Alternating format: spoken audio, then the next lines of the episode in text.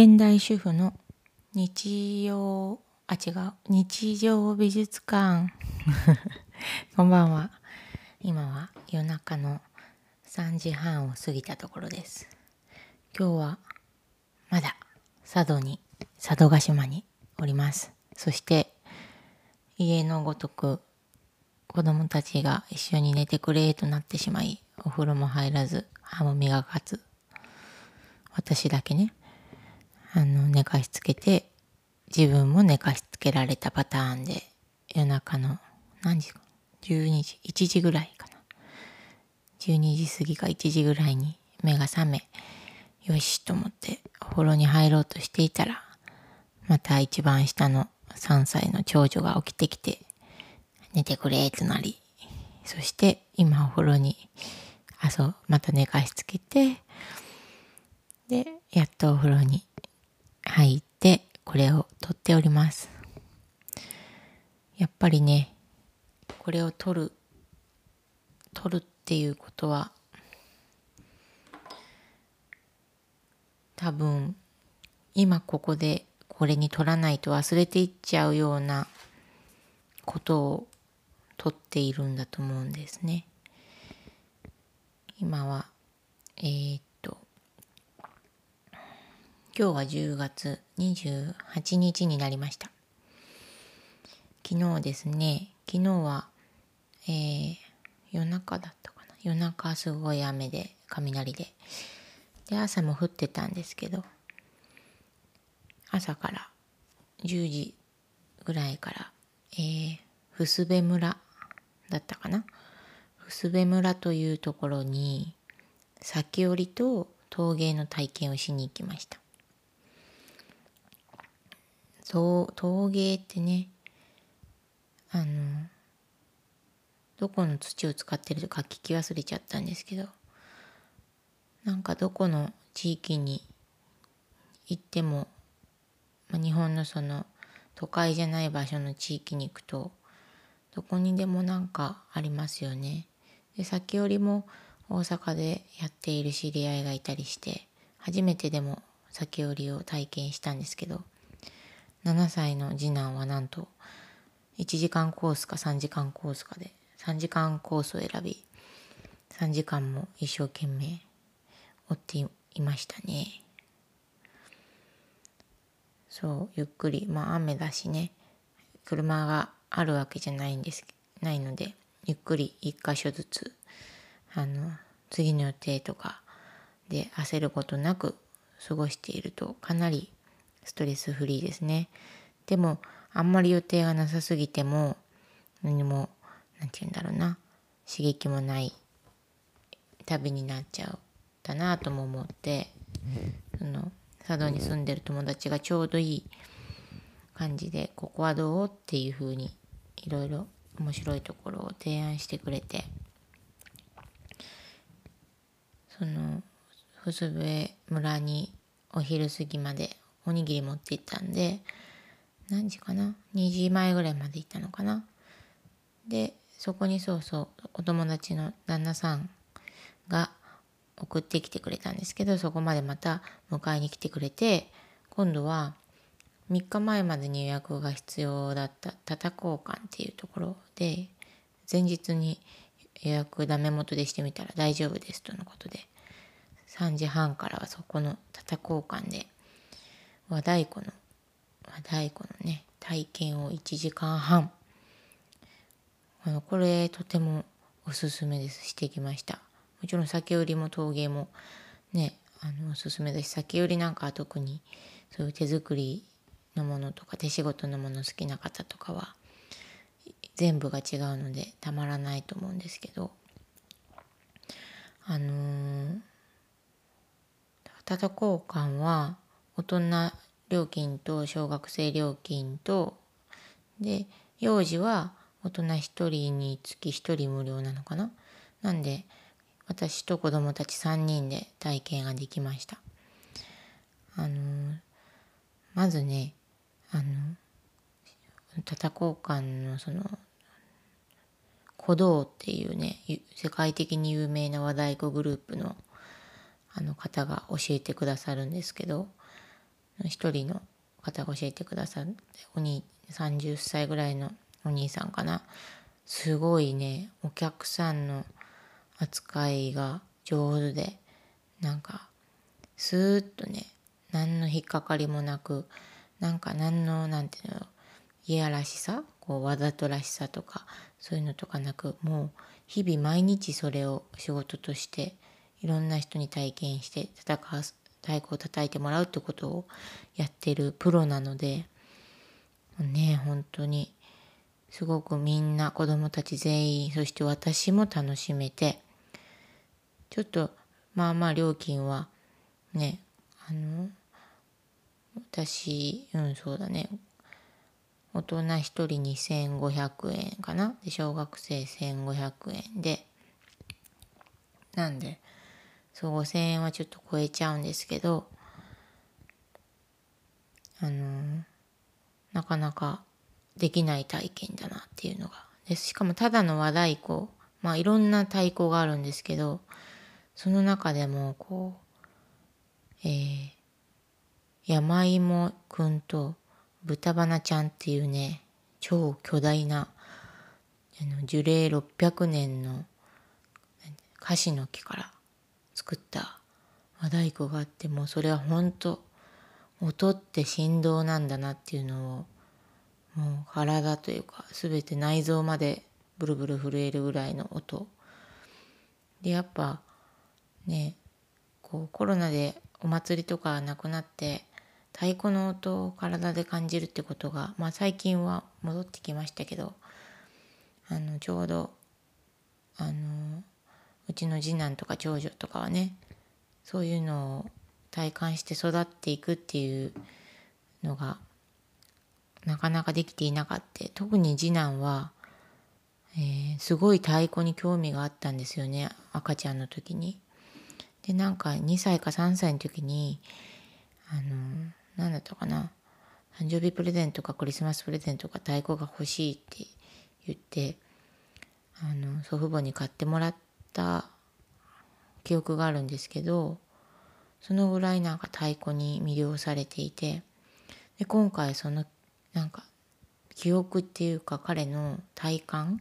直感というかその太鼓が好き太鼓が合って自分に合っているっていうのを思い出したみたいで。すごいんですよ。これをもうたまたま友達が次男を見ていて彼にはなんか太鼓とかいいんじゃないのかな？とか言って和太鼓交換行ってみたらどうかなっていうふうに提案してくれて私は最近次男の子育てでかなり手こずっていてね生駒の自宅では怒ってばっかりなんですけど佐渡に来て彼が寝る前に「ああ今日は楽しかった」って言って寝ることが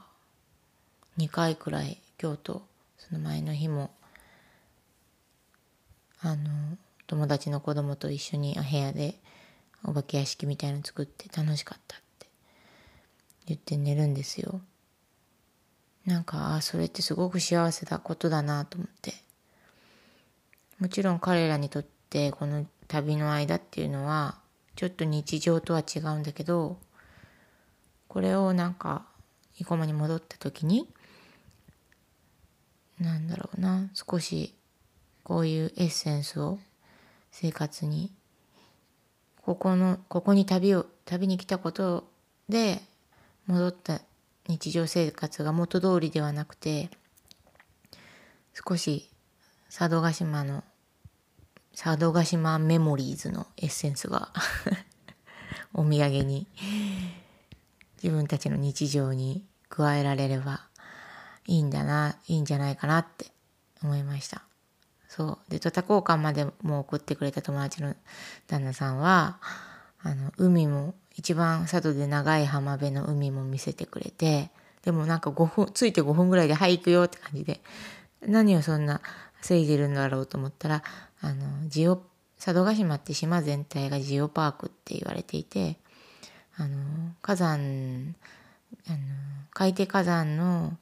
その隆起した岩とかあとはその海底で降り積もった泥とか砂が固まった岩とかっていうなんか大きく分けて2種類なのかな？のこう岸壁が島を取り囲んでるんですけどその中であの何だったかな？私覚えられないんだけどそのすごいスピードで地球から出た、溶岩？なんかすごい速すぎてその中のキラキラしたなんか黄緑っぽい物質鉱石が見られる場所があってそこにも連れてってくれてで次男はやっぱりそういうお金が大好きなんですけど鉱石とかをマインクラフトってゲームでやっててでマイクラでしか見たことない世界がを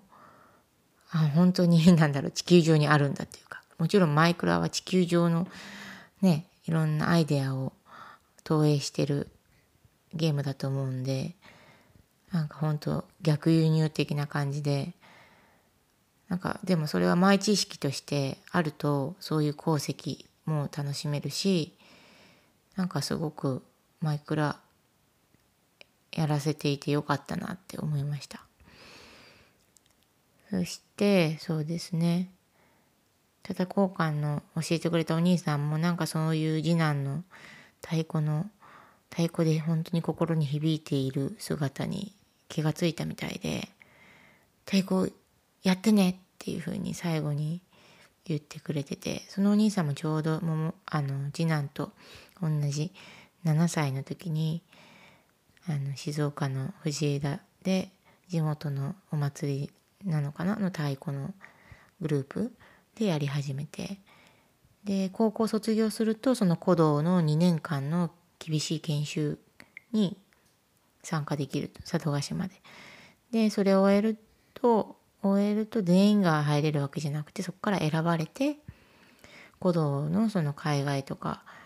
をあの欧米にも行く、えー、メンバーになるか、えーと、そういう、えー、こういう教える人々に広めるあののになるか自分でおそらく自分に合うものを選んだりねしてやっているのかなと思うんですけどまた鼓動のそのパフォーマンスも見に行く機会があったら見てみたいなと思いますね。私は左耳が2年前から聞こえないんですけどやっぱりその左耳が聞こえないと音で不快な空間とそうじゃないとこっていうのがすごい敏感でで太鼓どうかなと思ったけど全然あのしんどくなかったんですよね。やっぱなんだ耳だけで聞いてない音だし逆にこう、うん、耳を突き刺すような音ではなくてな包み音に包み込まれてる感じで本当にあれはただ演奏するというかただなんだろう音を鳴らすんじゃなくて本当になんだろうな。全身と全部空間での体験っていう。ね本当思ったより思ってたのより全然素晴らしい体験でした。さて明日は土曜日。あ今日ですね。今日は土曜日。であいにくの雨で本当は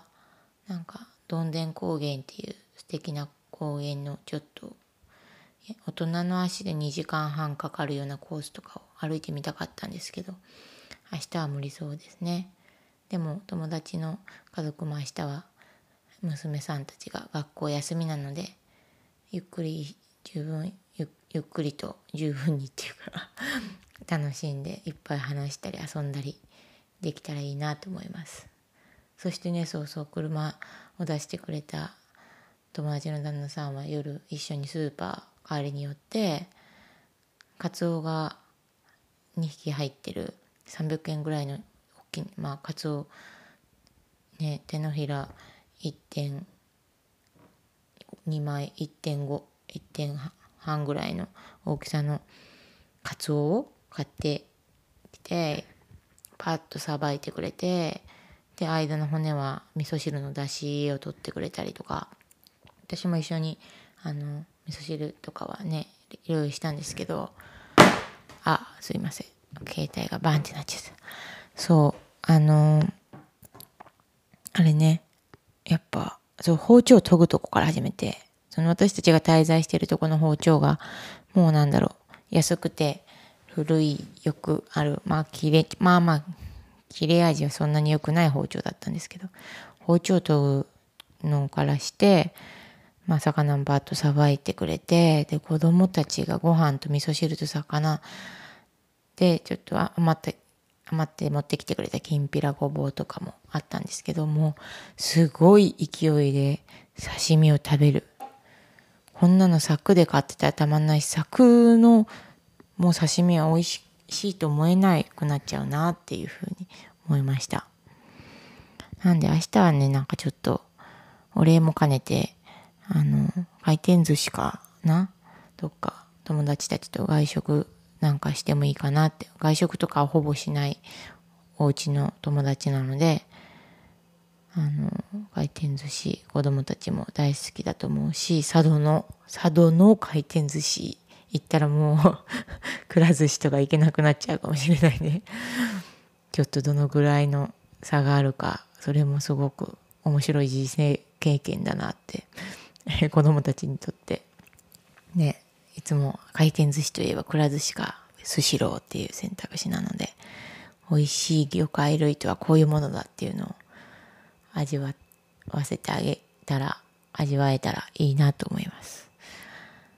はい。では今日の記録はこんな感じかな。ああとは郵便局にもちょっと用事があって行ったんですけどえっ、ー、と郵便局の風景のハンコその郵便局から出すと佐渡の一種類ではなくていろんなあのなんていう名前だったかな？経緯？経緯？スタンプ？アプリがあって郵便ポストを読み込むとうんあなんか景品とかそういうのやってるんだけど要はその切手のとこに押されるスタンプが、その郵便局によって違うみたいで、すごいね、何種類あるんだろう。1、2、3、4、5、6、7、8、9、10、11、12、13。13も、いや、もっともっとか。これ、あからかだから。何個あるんだろう。そう、それが、佐渡と能登で集められるんかな。うん。ね、なんか誰かにちょっと、こっから手紙を出そうかなと思います。はい。では、今日はそんな感じですね。おやすみなさい。